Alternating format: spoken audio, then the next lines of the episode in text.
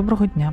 Це подкаст «Безпечна небезпечна країна» і я його авторка і ведуча Аліна Фролова. В цьому подкасті ми говоримо про безпеку Європи, України, про нинішню війну, про події, які впливають на неї та наближають нашу перемогу. У сьогоднішньому епізоді ми присвятимо багато уваги позиції США і перспективам цієї війни на 2024 рік. І мій гість сьогодні – Майкл Кофман, військовий аналітик, старший науковий співробітник програми «Росія та Євразія» фонду Карнегі, де він займається питаннями російської армії та євразійської безпеки.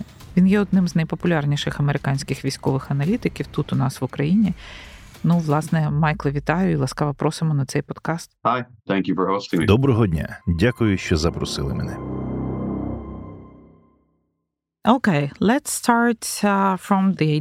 Давайте почнемо з того, що ви працювали директором програми з вивчення Росії в дослідницькій аналітичній організації «Центр військово-морського аналізу». Отже, ви розбираєтесь в можливостях російської армії, військово-морських сил і глибоко їх вивчаєте.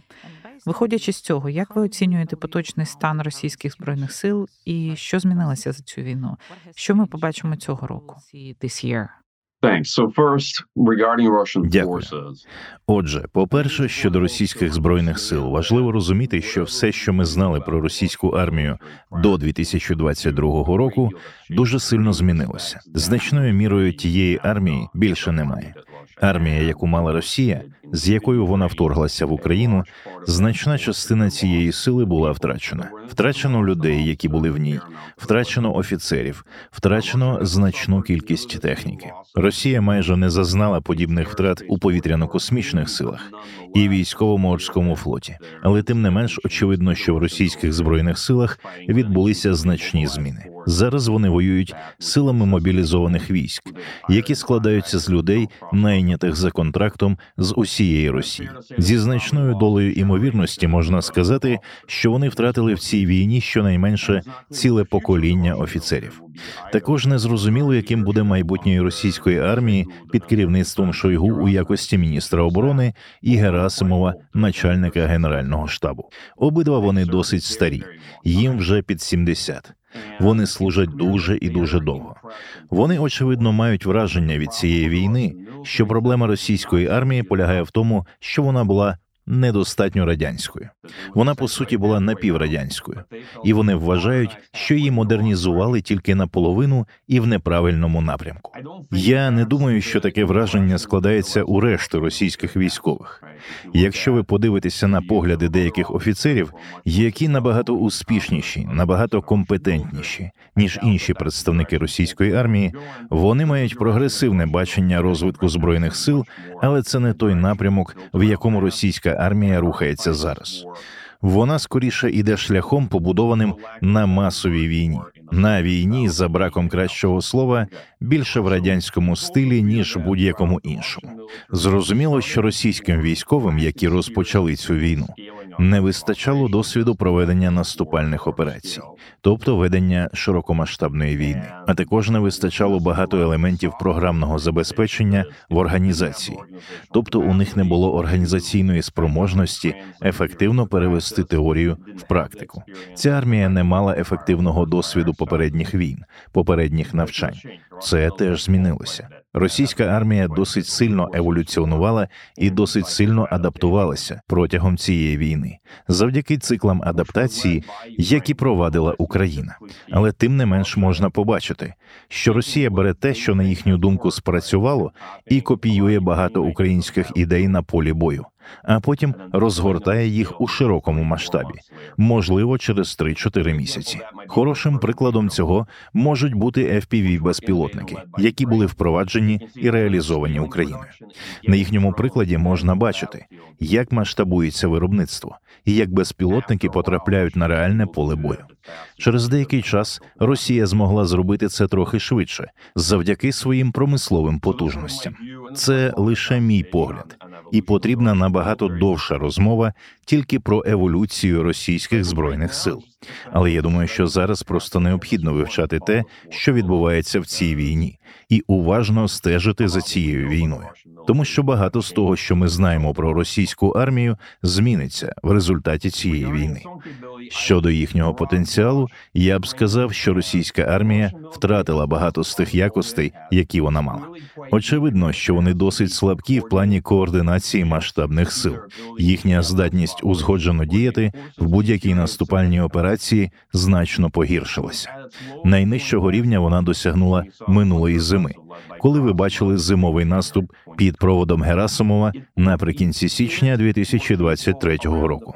У жовтні цього року біля Авдіївки він виглядав дещо ефективнішим, але все одно, на мою думку, досить слабким. І саме тому важливо розуміти, що хоча Росія може мати матеріальну перевагу в техніці, в живій силі, боєприпасах, їй дуже важко втілити це в якісь прориви на полі бою. Тому що багато з того, що ми знаємо про боєздатність, зводиться саме до застосування військової сили. Це не просто цифри з електронних таблиць.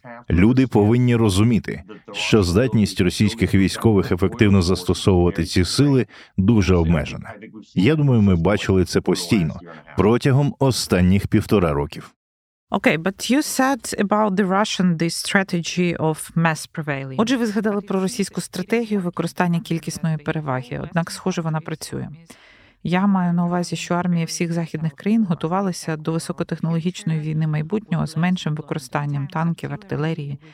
Ми спостерігали за зменшенням виробництва, це відбувалося протягом останніх десятиліть. Але зараз ми бачимо, що цей типовий радянський підхід, коли переважає маса, він працює. Працює вже майже 2 роки цієї війни. І протягом останніх 2 років західний світ не зміг пристосуватися до цього, як до картини нової сучасної війни, якої ніхто не очікував.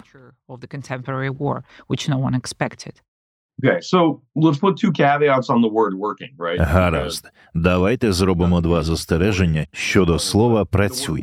Тому що не хочу зараз здатися сором'язливим, але слово «працює» грає важливу роль у розмові. По-перше, це правда, що мобілізація, як оборонно-промислова мобілізація, так і масова мобілізація, зараз працює на Росію. На це є 2 причини. По-перше, Захід дуже довго чекав, щоб мобілізувати свої ресурси, хоча мав набагато більший потенціал. За будь-якими підрахунками, Захід має набагато більше власного капіталу. Він має набагато більше промислових потужностей і є безумовним лідером у технологічних інноваціях. За будь-якими мірками, ми не повинні бути там, де ми є сьогодні, на 3-му році війни. Я думаю, що це справедлива оцінка. По-друге, це працює.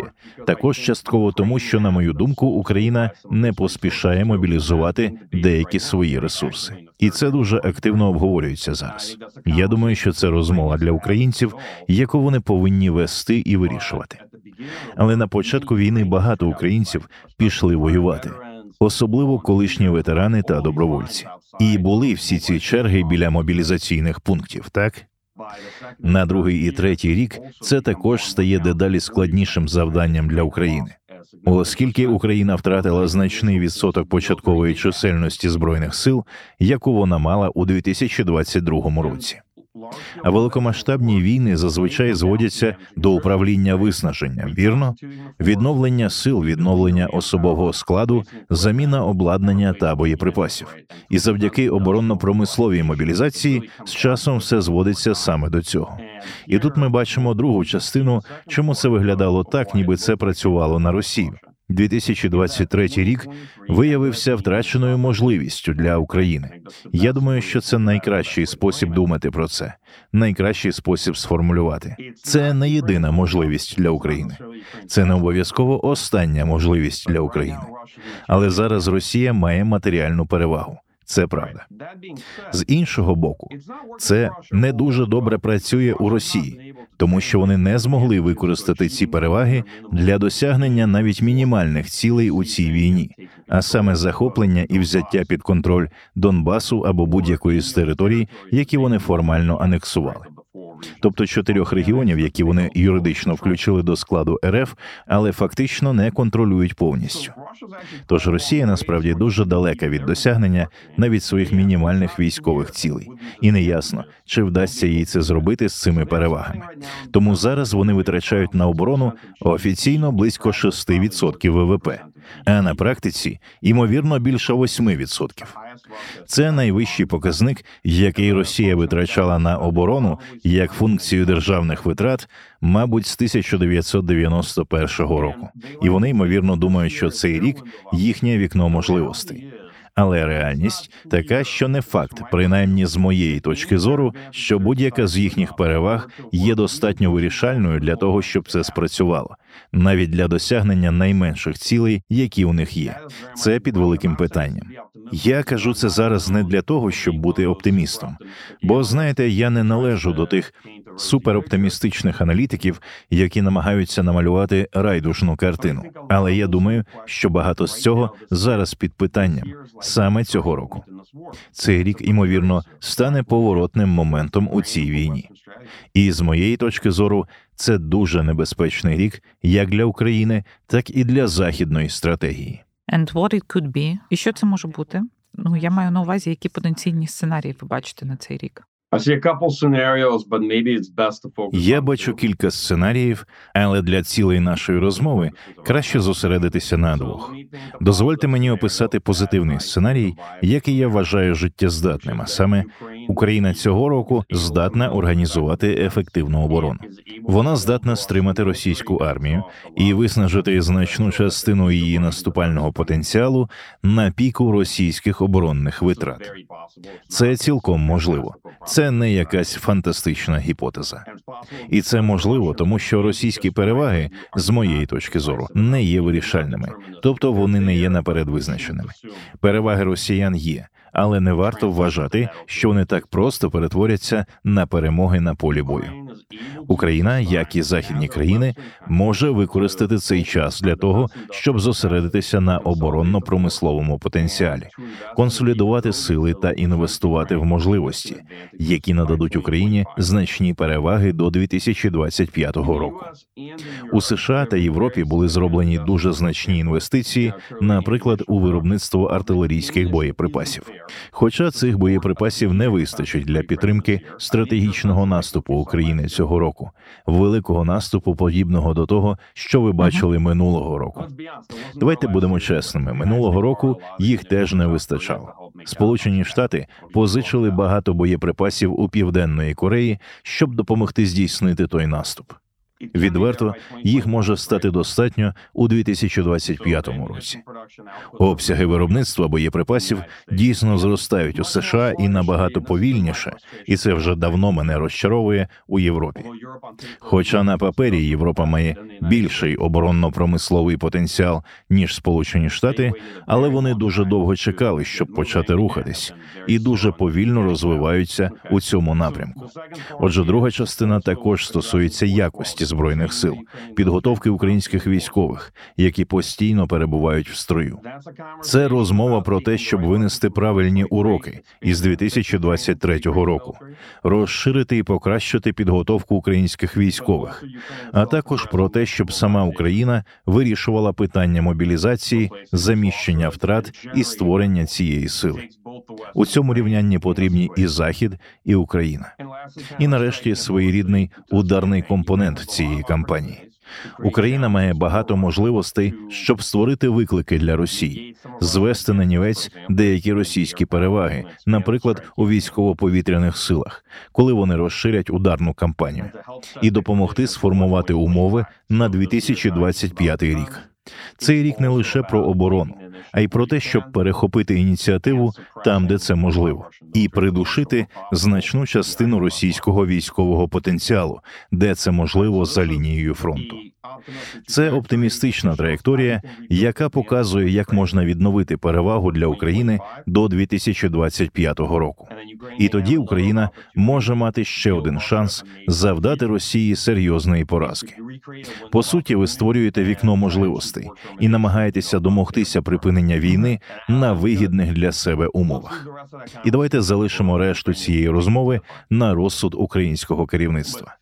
Але я вважаю, що є видимий шлях, щоб дістатися до цієї точки з того місця, де ми зараз знаходимося протягом наступних 12 місяців. Тепер давайте поговоримо про негативний сценарій. Уявімо, що цього не станеться. Припустімо, Конгрес Сполучених Штатів не прийме додатковий бюджет. У Сполучених Штатах існують реальні проблеми із фінансуванням матеріальної допомоги. Україна не вирішить деякі свої питання з оборонним замовленням або з мобілізаційними питаннями, які зараз обговорюються. І, скажімо так, цього року не будуть виконані необхідні умови. Російські військові можуть виявитися кращими, ніж ми очікуємо, чи не так? Або, можливо, краще, ніж конкретно я очікував. У мене немає чітких очікувань. Дуже важко робити якісь прогнози у такій війні на рік вперед. Як я завжди кажу, військовий аналіз – це не ворожіння. Якщо ви хочете ворожити, вам треба йти в іншу професію. Якщо це все-таки не відбудеться, то я бачу цей рік як початок дуже, дуже небезпечного шляху, на якому Україна може почати програвати війну. Спочатку поступово, дуже поступово, але потім, можливо, дуже раптово. І це те, що мене дуже турбує.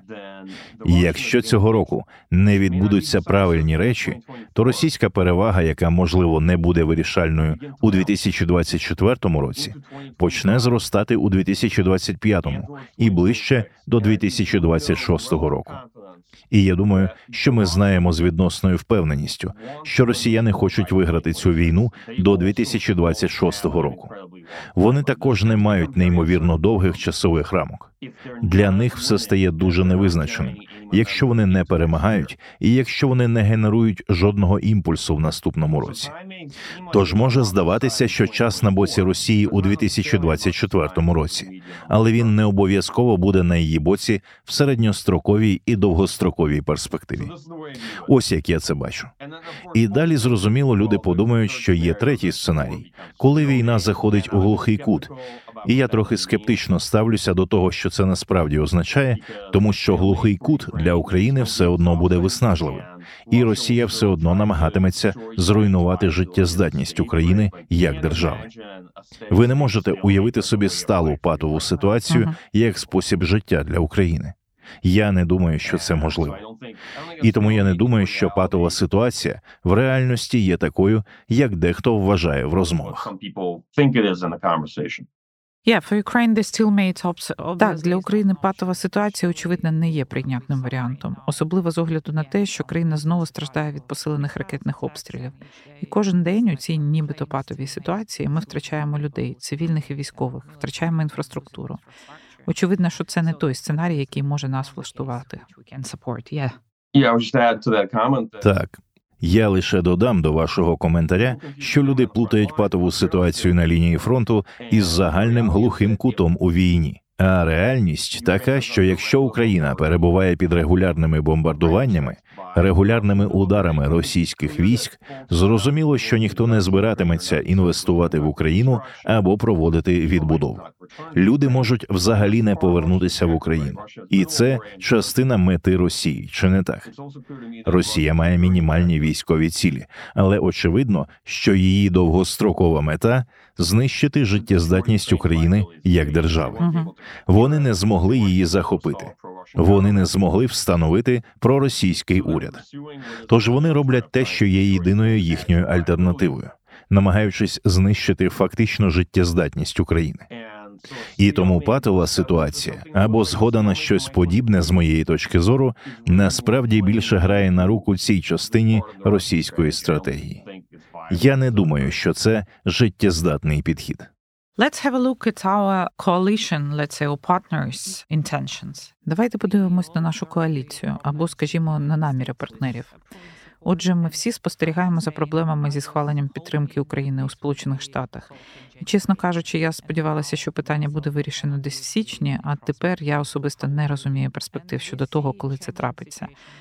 При тому ми можемо відзначити, як змінюється ситуація в Європі, яка стала більш прямолінійною, принаймні публічно лунають заяви про підтримку і визнання загрози з російського боку. І якщо раніше ця коаліція була скоріше очолювана США і виглядала більш згуртованою і скоординованою, то зараз ми бачимо певні відмінності в підходах Європи і Сполучених Штатів. Як ви це оцінюєте? Чи вважаєте ви, що Європа здатна підтримати Україну на рівні, достатньому для реалізації оптимістичного сценарію, якщо Сполучені Штати все ще перебуватимуть у цій нерішучій позиції, назвемо це так? If United States will be still in this hesitating position, let's call it so. З економічної точки зору, я думаю, так. У військовому плані – ні. По-перше, Європа просто зараз не може замінити Сполучені Штати в наданні ключових категорій боєприпасів і спроможностей, які Сполучені Штати надають Україні. Переважно більшість із них Сполучені Штати надають на щомісячній основі. Наприклад, артилерійські снаряди. Я думаю, меншою мірою засоби протиповітряної оборони, зенітні засоби перехоплення для різних систем. Але важливо розуміти, що це дві різні бігові доріжки, на яких ми продовжуємо бігти. Україна має щомісячні потреби для підтримки оборони з точки зору боєприпасів ППО і артилерійських снарядів. І це лише мінімальна потреба, яку необхідно задовільнити, перш ніж говорити про всі інші речі, вірно? І тут роль Сполучених Штатів має вирішальне значення. Я думаю, що США могли б знайти певне фінансування де-інде, зібрати його докупи. Але я дивлюся на поточну ситуацію з великою тривогою. Я переходив від оптимізму до песимізму, потім до оптимізму і знову до песимізму протягом кількох циклів, починаючи з цієї осені, спостерігаючи за тим, як розгортається ця картина в Конгресі США. Рішення все ще не прийнято. Я не впевнений, куди все дійде в найближчі тижні. Щодо різниці в підходах, Сполучені Штати – це єдина країна, в той час як Європа – ні. Це не унітарний актор. Пам'ятаєте, Кісінджер любив жартувати, мовляв, якщо я хочу поговорити з Європою, то кому мені треба телефонувати? І це завжди було проблемою з Європою. В Європі ви можете знайти цілий спектр різних політик. Від Великої Британії, яка, по суті, повністю підтримує Україну і яка, можливо, є одним з найсильніших прихильників України, якщо не найсильнішим. До тих, хто був би радий підписати якусь угоду про припинення вогню або сподівається, що війна припиниться завтра, але насправді не підтримує Україну або підтримує лише на словах, скажімо так. Таких країн теж чимало. І є багато людей, які перебувають посередині. Я багато подорожую Європою. Я чую цілий спектр думок. І є великі країни в Європі, які думають, що зараз ситуація зайшла в глухий кут і, можливо, настав час для переговорів. Мене розчаровує їхня думка про те, що війна зайшла в безвихідне положення. Тому що це не так. Це перехідний етап. У будь-якій війні є періоди, коли вона заходить у глухий кут. Але в цій війні немає стабільної або довготривалої патової ситуації, яку можна було б спостерігати. Ще занадто рано робити такі висновки. Що стосується європейських країн, то я думаю, що, напевно, є достатньо країн, зацікавлених у цій війні, щоб підтримати Україну. Безумовно, економічно і до певної міри матеріально. Я не знаю, наскільки вони можуть замінити Сполучені Штати, тому що Сполучені Штати відігравали ключову роль у коаліції, особливо в керівництві європейським командуванням, в об'єднанні зусиль з підготовки та оснащення. Так, Британія очолила одну велику окрему програму під назвою «Інтерфлекс» у Великій Британії разом із Швецією. Але все ж таки, якщо ви подивитеся на зусилля з підготовки і оснащення для наступу, який відбувся в 2023 році, збирання цих лінійних бригад, отримання всієї підготовки і обладнання, то це відбувалось під керівництвом Сполучених Штатів. Тому мені важко уявити, що з'являється європейська країна, яка намагається замінити США в цій ролі. Я думаю, що ми все ще повинні зберігати центральну роль, яку ми відіграємо як в європейській безпеці, так і в координації зусиль із підтримки України. Я думала про те, намагаюсь поставити себе на місце європейських політиків і військового керівництва. Отже, у вас є танки, у вас є літаки, у вас є, Хаймарс, бойові вертольоти. Ви зберігаєте їх заради своєї безпеки, тому що ви думаєте про можливу майбутню війну з Росією. Але в той же час ви можете віддати хоча б половину з них Україні, щоб виграти цю війну зараз. І вчора я побачила в Твіттері одну дуже гарну картинку, зроблену в якійсь із Балтійських країн, де вони порівняли, що Польща замовила для власної оборони і що Україна отримала від усіх країн загалом. Це порівняння було дуже разючим, скажімо так. Наприклад, якщо ми подивимось на сучасну техніку, то Польща замовила для себе 1350 танків, а Україна отримала 130 від усіх країн. А якщо ми говоримо про літаки, то 76 проти нуля, гелікоптери 96 проти нуля, зенітно-ракетні комплекси, тільки Польща замовила 468 проти 20, які отримала Україна. Чи є сенс тримати стільки зброї і запасів, стільки техніки на складах і просто сидіти і чекати, поки росіяни прийдуть до них? Чи бачите ви якусь можливість для України змінити цю концепцію європейських політиків і принаймні зробити прийнятним використання тих спроможностей, які вони мають зараз у своїх арміях?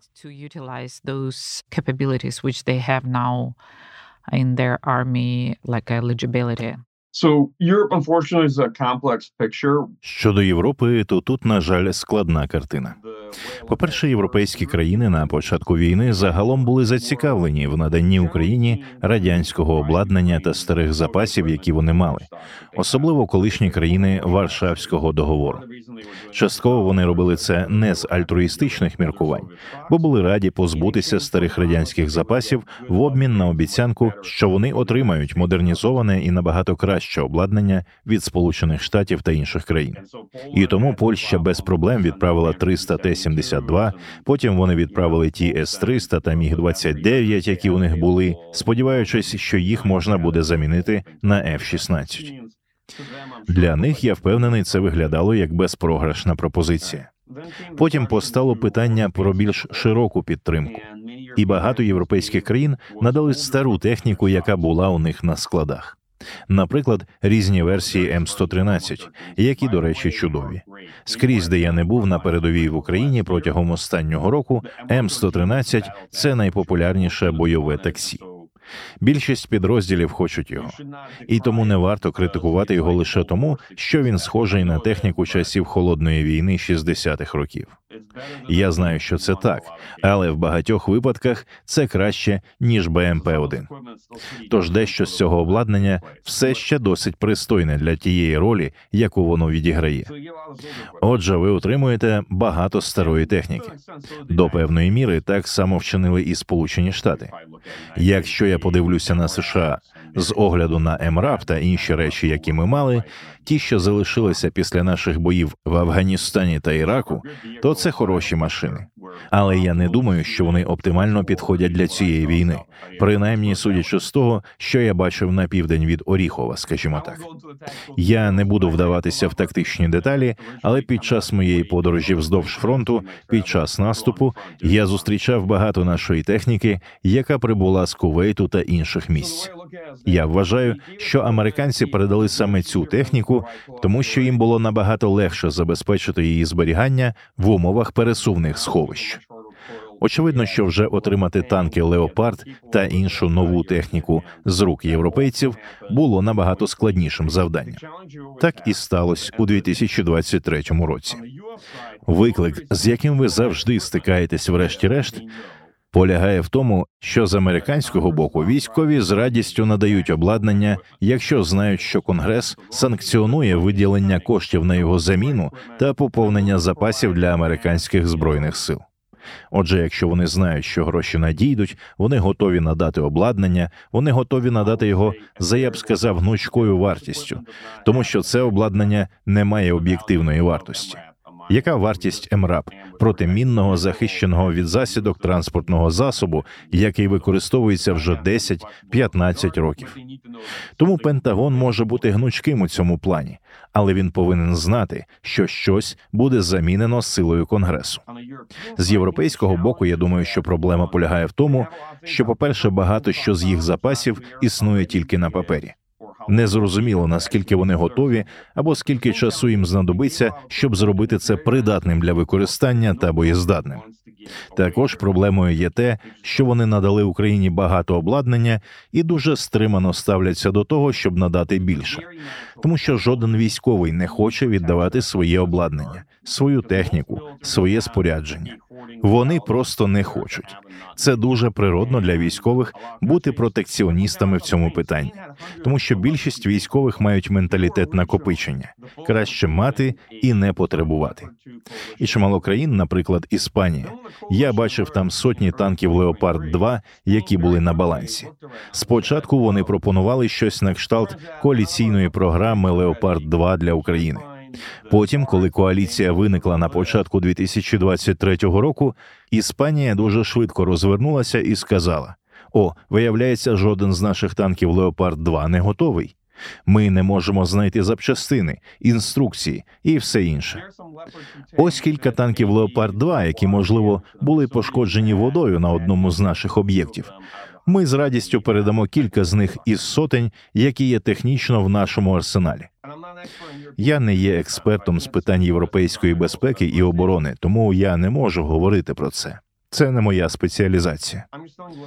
Просто розповідаю про те, що сам бачив у країнах, які спочатку пропонували передати Україні техніку, але коли прийшов час надавати ці танки, у них на складах були сотні танків, а вони змогли виділити лише декілька, правда?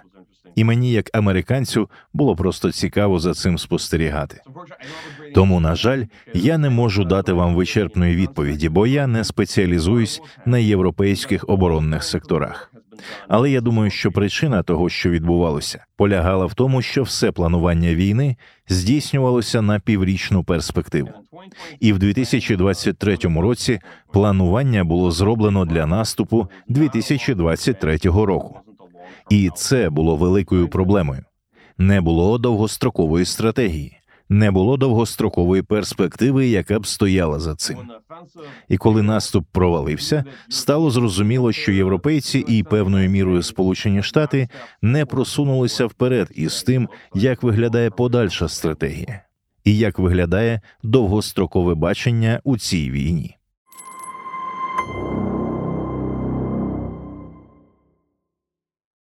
You said the keyword strategy. Let's speak about US strategy. От ви сказали ключове слово «стратегія». Давайте поговоримо про стратегію США. Я маю на увазі, що зараз виглядає так, ніби немає ніякої стратегії. Вже майже всі про це проговорили, про те, що це скоріше схоже на антистратегію, а не на стратегію. Або було багато дискусій про те, що, наприклад, Сполучені Штати не хотіли надавати необхідну кількість зброї чи обладнання, тому що вони хотіли отримати перемогу до виборів, щоб Байден міг нею скористатися. У нас було багато різних думок, але всі намагалися зрозуміти, то яка ж стратегія. В тій ситуації, яку ми маємо зараз, не знаю, чи можемо ми говорити про якусь стратегію взагалі, але принаймні ми можемо спробувати. Якою ви бачите стратегію, якщо Байден переможе на виборах, і якою вона буде для Сполучених Штатів, якщо президентом стане Трамп?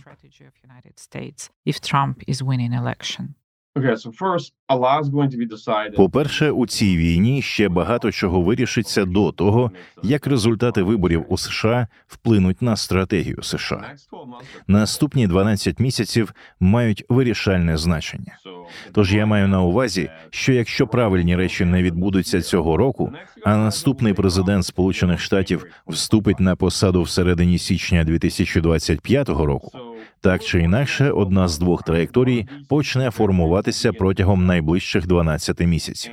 І насправді набагато менше значення має те, хто буде президентом Сполучених Штатів, ніж люди думають.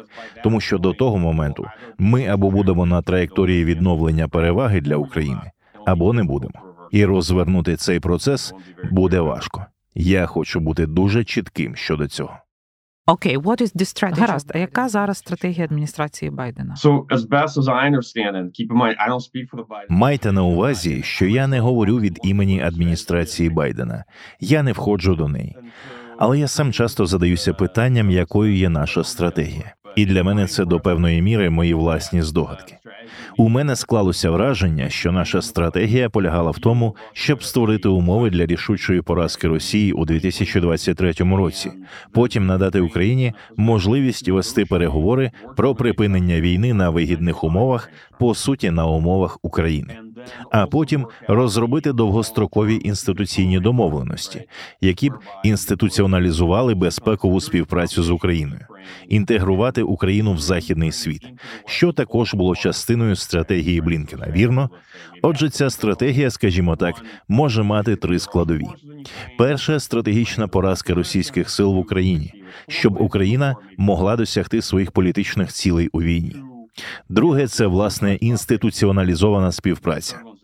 І третє – це поступова інтеграція на Захід разом з європейцями. Але пам'ятайте, що багато речей, які люди сприймають як стратегію Сполучених Штатів, значною мірою залежать від того, наскільки добре Європа і Сполучені Штати здатні співпрацювати і координувати ці зусилля. Тобто, всупереч думці людей, Сполучені Штати не є чарівною паличкою, яка все вирішує у сфері європейської безпеки та в багатьох процесах, що потребують згоди інших країн. Це моє відчуття.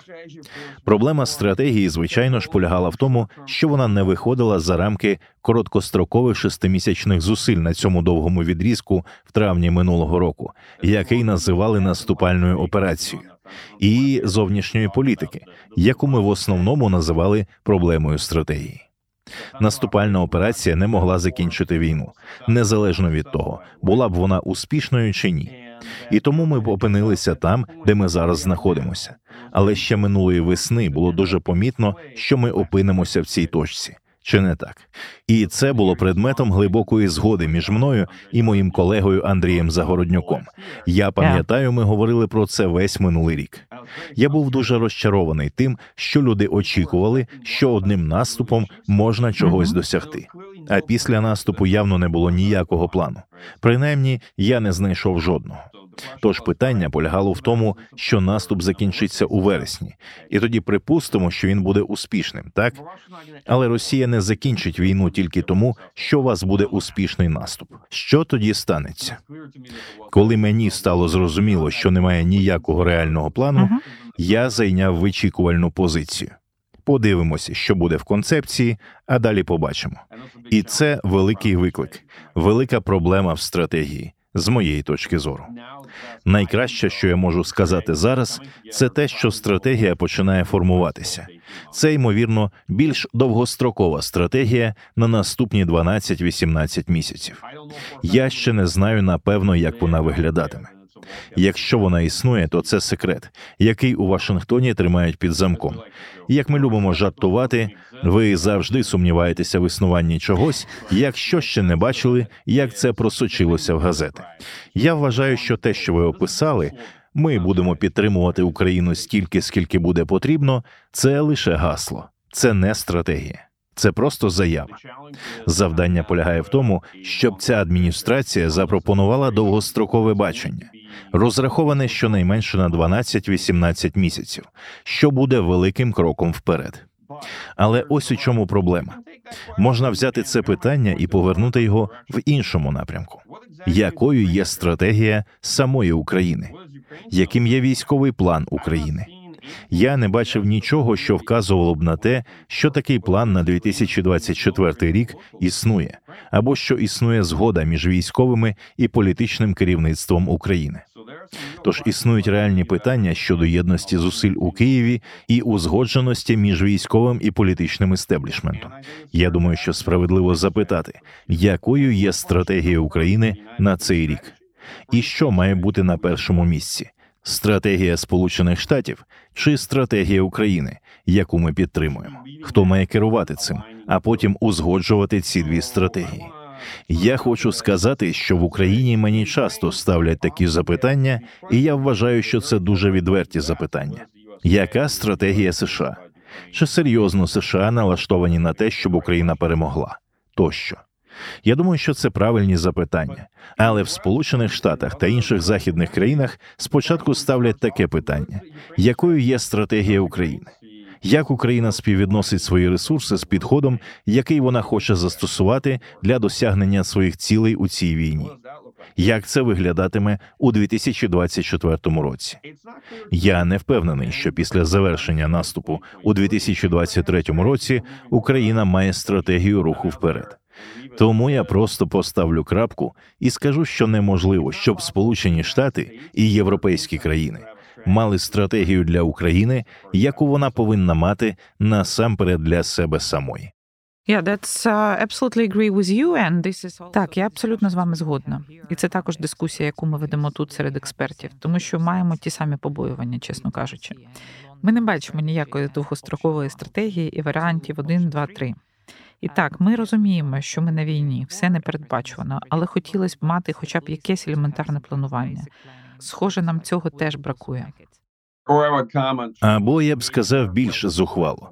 Можливо, в Україні є досить багато планів, які існують на папері. Ці плани є у різних людей. І іноді важко сказати, чи плану взагалі немає, чи навпаки, планів забагато. А як це виглядає зі Сполучених Штатів? Чи можуть усі внутрішньоукраїнські перешкоди чи неузгодженість дій вплинути на рівень підтримки? Тому що останнім часом ходить багато чуток, і я знаю, що ви з ними знайомі, про те, що Залужний, наприклад, буде змінений на посаді головнокомандувача. І це цілком можливий сценарій. Чи вплине це на рівень довіри? Чи вплине це на рівень підтримки з боку США?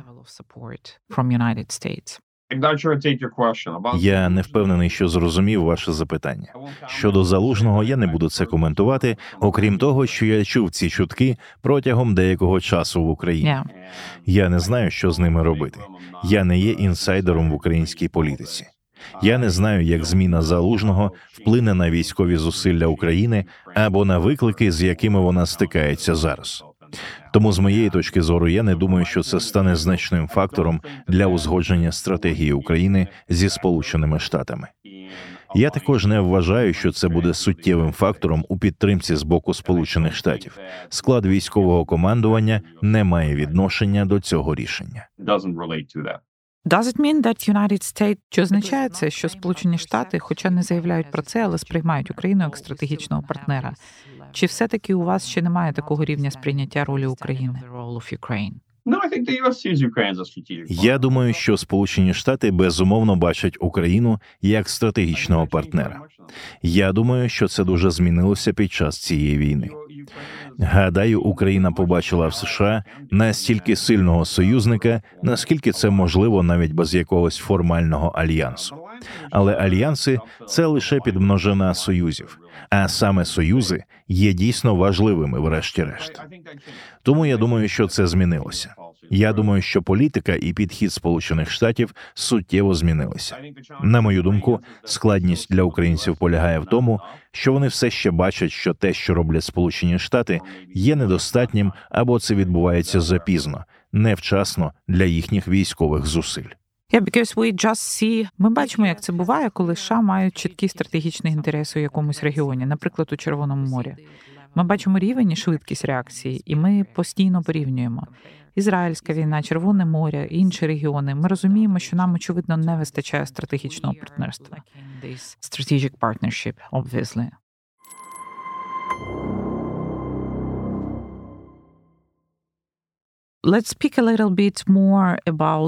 Наприклад, давайте поговоримо трохи більше про перспективи оборонної промисловості. Очевидно, що з точки зору США в економічній сфері ця війна створює виграшну позицію. Оскільки в оборонну промисловість почали інвестувати, ми бачимо значний інтерес європейського оборонного сектору. Ми розуміємо, що це перспектива не на один рік, а на 10 або близько того. Але в той же час, дивлячись на швидкість зростання оборонної промисловості в Сполучених Штатах, я не бачу такого збільшення виробництва, розміщення нових підприємств, створення чогось нового, дуже високотехнологічного в цій галузі. Чому так? Це через державне регулювання чи тому, що переваги все ще не є очевидними для промисловості? Що заважає промисловості стрімко розвиватись?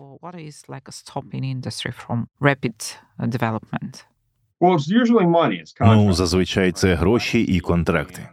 Я бачу, що багато західних компаній, які працюють в Україні, використовують її, скажімо, як лабораторію або польовий полігон для випробування різних технологій. Але вони не мають контрактів ні з нашим урядом, ні з українським. Вони не мають контрактів на розвиток цих можливостей для України. Також немає контрактів на розробку цих можливостей для наших Збройних сил. А гроші вирішують все. Якщо ви хочете, щоб промисловість реагувала, якщо ви хочете, щоб вони почали брати свої розробки, свої прототипи і запускати їх у виробництво, вони повинні бачити гроші. По-друге, це повинні бути саме довгострокові гроші. Це другий виклик. Промисловість не буде інвестувати у війну, якщо вона думає, що ця війна може закінчитися за рік або за два. Для них це не варте того, чи не так? Вони не збираються будувати конвеєр чи налагоджувати виробництво, серійне виробництво для чогось, що, на їхню думку, може не знадобитися за рік чи за два. Ви маєте дати їм сигнал, що у вас є багаторічні контракти, що у вас є принаймні середньострокові гроші, які ви готові вкласти в цю справу. Це те, що ми зробили з артилерійськими боєприпасами на початку 2022 року. Ми фактично сказали: дивіться, ось багаторічні, багатомільярдні контракти. Вам не варто хвилюватись про те, як складеться ця війна. Ми купимо мільйони артилерійських снарядів. Ви піднімете виробництво. І саме так ми значно збільшили виробництво за останні 1,5 року. Я думаю, через це Сполучені Штати були набагато успішнішими в цьому напрямку, ніж європейці. Але якщо подивитися на ці рішення або можливості в цілому, то я не бачив там грошей і багаторічних контрактів. Це проблема як з нашого боку, так і з боку України. Якщо ви поспілкуєтеся з Міністерством оборони України, то почуєте, що їм потрібно багато часу, щоб укласти контракти, знайти гроші. Я думаю, що це одна з речей, яку намагається вирішити нове керівництво Міністерства оборони, а також Міністерство з питань стратегічних галузей промисловості. Тому що Україна має великий промисловий потенціал. Теоретично його можна було б використати. І в Україні є багато людей, які працюють над цим. Я маю на увазі, що дуже багато людей розробляють свої дрони, власні рішення, власне програмне забезпечення. Є багато компаній в Україні, багато інноваторів. Я це бачив. Якщо ви запитаєте, чому ж ці можливості і результати цих зусиль не з'являються в значній кількості на полі бою, то відповідь буде такою. Весь процес, контракти, пошук грошей, налагодження промислового виробництва та укладання контрактів – це правильний шлях. А сказати: «Гей, у нас тут проблема, давайте візьмемо 20 відомих нам компаній, візьмемо наших знайомих, поділимо між ними контракт, і всі вони будуть виробляти цей продукт у недостатній кількості і нестандартним способом», – це неправильний шлях, неправильний спосіб масштабування промислового виробництва. Цей спосіб матиме результат, але він не є правильним. Якою, на вашу думку, буде майбутня війна? Як вона виглядатиме, якщо ми не говоримо про Україну та Росію, а про все, що буде після? Куди світові потрібно інвестувати? В дрони, в технології, в танки, в артилерію? Як виглядатиме війна майбутнього? The future war. Well, future wars look a lot like past wars. Майбутні війни дуже схожі на попередні, тому що більшість речей на війні мають тенденцію бути еволюційними, а не революційними. Здебільшого революції у військовій справі тільки проголошуються, але вони рідко доходять до кінця. Якщо ви подивитесь на цю війну, то вона дуже схожа на попередні. З цим типом війни ви добре знайомі з будь-якої частини другої половини ХХ століття. Якщо ви подивитеся на більшість технологій, то побачите, що вони використовуються в цій війні як доповнення, а не як заміна існуючих можливостей. Я не скажу, що саме дрони замістили на полі бою. Вони не замінили артилерію, не замінили польові міномети, не замінили повітряні сили, не замінили потребу в будь-якій з відомих мені технологій ХХ століття. Гаразд, вони призвели до змін у тактиці, у застосуванні військ. Вони визначають помітні тенденції, наприклад, розосередження на полі бою або складність дій в умовах повсюдного спостереження і розвідки, коли ви майже все можете бачити і вдень, і вночі, принаймні на тактичному рівні. Можна довго про це говорити. Завжди існує діалектика і боротьба між, скажімо так, нечисленним і складним та численним і простим, а вам потрібно мати і те, і інше. Але зрештою, коли йдеться про звичайну війну такого масштабу, все зводиться до управління виснаженням. З моєї точки зору, це зводиться в першу чергу до підходів, орієнтованих на знищення, а не на маневрену війну. А Захід віддає перевагу саме маневреним війнам. Це доктринальні дискусії, тривалі дискусії про спосіб мислення. Значною мірою все це зводиться до двох великих факторів: матеріально-технічна перевага і, найголовніше, застосування збройних сил у великих кількостях. І те, що відрізняє армії, це саме здатність застосовувати сили у великих масштабах. Тобто те, що стандартна армія може зробити з кількома ротами чи батальйонами, вона не зможе повторити з кількома бригадами. Більшість відомих нам армій не можуть масштабувати ці дії. І найголовніше, вони не можуть масштабувати складність. Це одна з найбільших переваг американської армії. Справа не лише в тому, що ми маємо гарну логістику, або що у нас набагато передовіші технології, або що у нас їх просто набагато більше, адже наш військовий бюджет складає 700 чи 800 мільярдів доларів. А в тому, що ми здатні масштабувати застосування військ і проводити дуже складні операції. Російські військові зазнали невдачі на цьому етапі. Їм не вистачило організаційної спроможності і здатності до масштабування, хоча з часом вони стали кращими. Це правда. Ви вже давно не бачили жодної армії, подібної до російської та української, яка могла б утримувати фронт у 1000 кілометрів, з кількома сотнями тисяч військовослужбовців протягом 2 років поспіль. Я не бачу, щоб якась інша європейська армія змогла досягти цього, якщо подивитися на те, що вони мають у своєму розпорядженні. В цьому плані Україна заслуговує на велику похвалу. Масштабування військової структури є складним завданням. Але якщо поглянути на виклики, які стоять перед Збройними силами, то найбільший виклик для України – це наступальні дії, як показав 2023 рік. Масштабування застосування сил в наступі. Українські бригади зазвичай координують або підтримують дії на рівні 2 посилених рот одночасно, можливо 3. Їм дуже важко координувати дії на більшому рівні.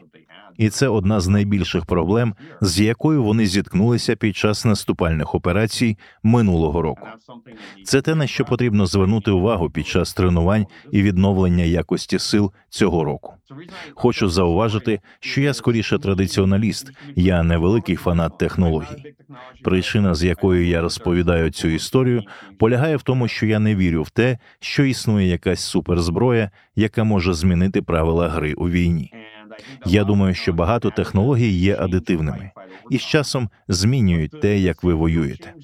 Але щоб побачити реальні зміни в характері сучасної війни, потрібно бачити набагато більше, ніж технології. Потрібно бачити зміни в тактиці, в оперативних концепціях застосування військ. Потрібно розуміти ще 2 великі складові. Потрібно бачити, як розвивається організаційна спроможність навколо певної технології. Наприклад, використання безпілотників або радіоелектронної боротьби, що ми бачимо в Україні як з українського, так і з російського боку. Ви маєте бачити зміни в структурі сил, зміни в самій армії. Ви бачите збільшення кількості безпілотників в Україні або в російських збройних силах. Таким чином змінюється структура, змінюється організаційна спроможність, і це починає бути невід'ємною частиною того, як військові воюють. Це дуже відрізняється від того, як починалася війна, коли тільки окремі підрозділи використовували дрони. Зараз це ключовий аспект, який робить армію такою, якою вона є. Для того, щоб це побачити, потрібен час. Нарешті, ми все ще багато чого не знаємо про цю війну. Я провів багато часу, намагаючись проводити польові дослідження, збираючи дані, тому що зі сторони дуже важко бути експертом з питань війни, якщо ти не був на ній і не бачив її. І все, що у тебе є, це епізодичні свідчення. А люди зазвичай не здатні оцінити, який відсоток того, що вони бачать, є репрезентативним для цілого. Наприклад, 100% відео із дронів, які ви бачите, це успішні місії. Але ви не знаєте, скільки це відсотків від загальної кількості реальних вильотів. Яка ефективність FPV-дронів? 10, 50, 30%? Залежить від підрозділу, чи не так? Тому дуже важливо збирати інформацію, щоб відповісти на ваше запитання про те, у що ми повинні інвестувати, як ми розуміємо наслідки цієї війни для характеру ведення війн, і до якої міри те, що ми бачимо в цій війні, є спостереженнями і уроками, які ми повинні засвоїти і узагальнити про сучасну війну. Це 2 різні речі. Оскільки друге вимагає розуміння контексту і впевненості в тому, що дані, які ви отримуєте, можна застосувати до інших воєн та інших типів воєн. У мене багато запитань, але ми обмежені в часі. І на завершення я хотіла б... Я буду радий повернутися. Це не обов'язково має бути наша остання розмова. Наступного разу ми можемо зробити це в Києві. Так, це була дуже приємна розмова. Отже, найбанальніше запитання буде наприкінці. Чого ви очікуєте від голосування в Конгресі? Коли воно відбудеться і як проходитиме? Чесно кажучи, я не знаю. Я думаю, що це рішення висить на волосині, і шанси приблизно рівні. Я вважаю, що зараз це 50 на 50. Але я не є достатнім експертом у тому, що відбувається в Конгресі. Я думаю, що я був занадто оптимістично налаштований щодо цього восени, коли вважав очевидним фактом те, що угода буде укладена і Конгрес проголосує за неї. Якщо цього не станеться, я думаю, що адміністрація перейде в надзвичайний режим і спробує перепрограмувати кошти і знайти їх деінде. Але це буде дуже складно. І я не знаю, що це означатиме для цього року. Я просто хочу це чітко прояснити. Я думаю, що європейцям доведеться долучитися до підтримки України настільки, наскільки вони зможуть. Але багато чого, як я вже сказав, багато чого, що, на мою думку, визначить хід цієї війни, буде вирішено саме цього року. Ось чому я вважаю, що люди надмірно зациклені на президентських виборах у Сполучених Штатах. Я не кажу, що до січня наступного року це не матиме значення. Я просто кажу, що це не має такого значення, як люди думають. І всі ці важливі рішення мають бути прийняті зараз у Сполучених Штатах, в Європі, а також в Україні. Деякі з великих дискусій, які ведуться в Україні, дуже важливі. Якщо ви хочете бути в правильному місці у 2025 році, правильні рішення потрібно приймати уже зараз. Гарна заява на завершення нашої розмови. Дуже вам дякую. І ловлю вас на слові, тож наступного разу, коли ви будете в Києві, ми продовжимо цю розмову. Дякую. Дякую і вам.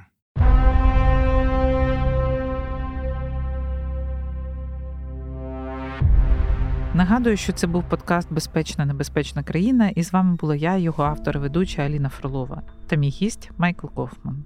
Подкаст є спільним проєктом Центру оборонних стратегій, Української правди та Медіа-центру Україна. Ви можете знайти нас на усіх ресурсах Української правди, а також на найбільших подкаст-платформах Apple, Google, Spotify та інших. Подкаст «Безпечна небезпечна країна». Кожен може вплинути на те, як скоро зникне частка «не».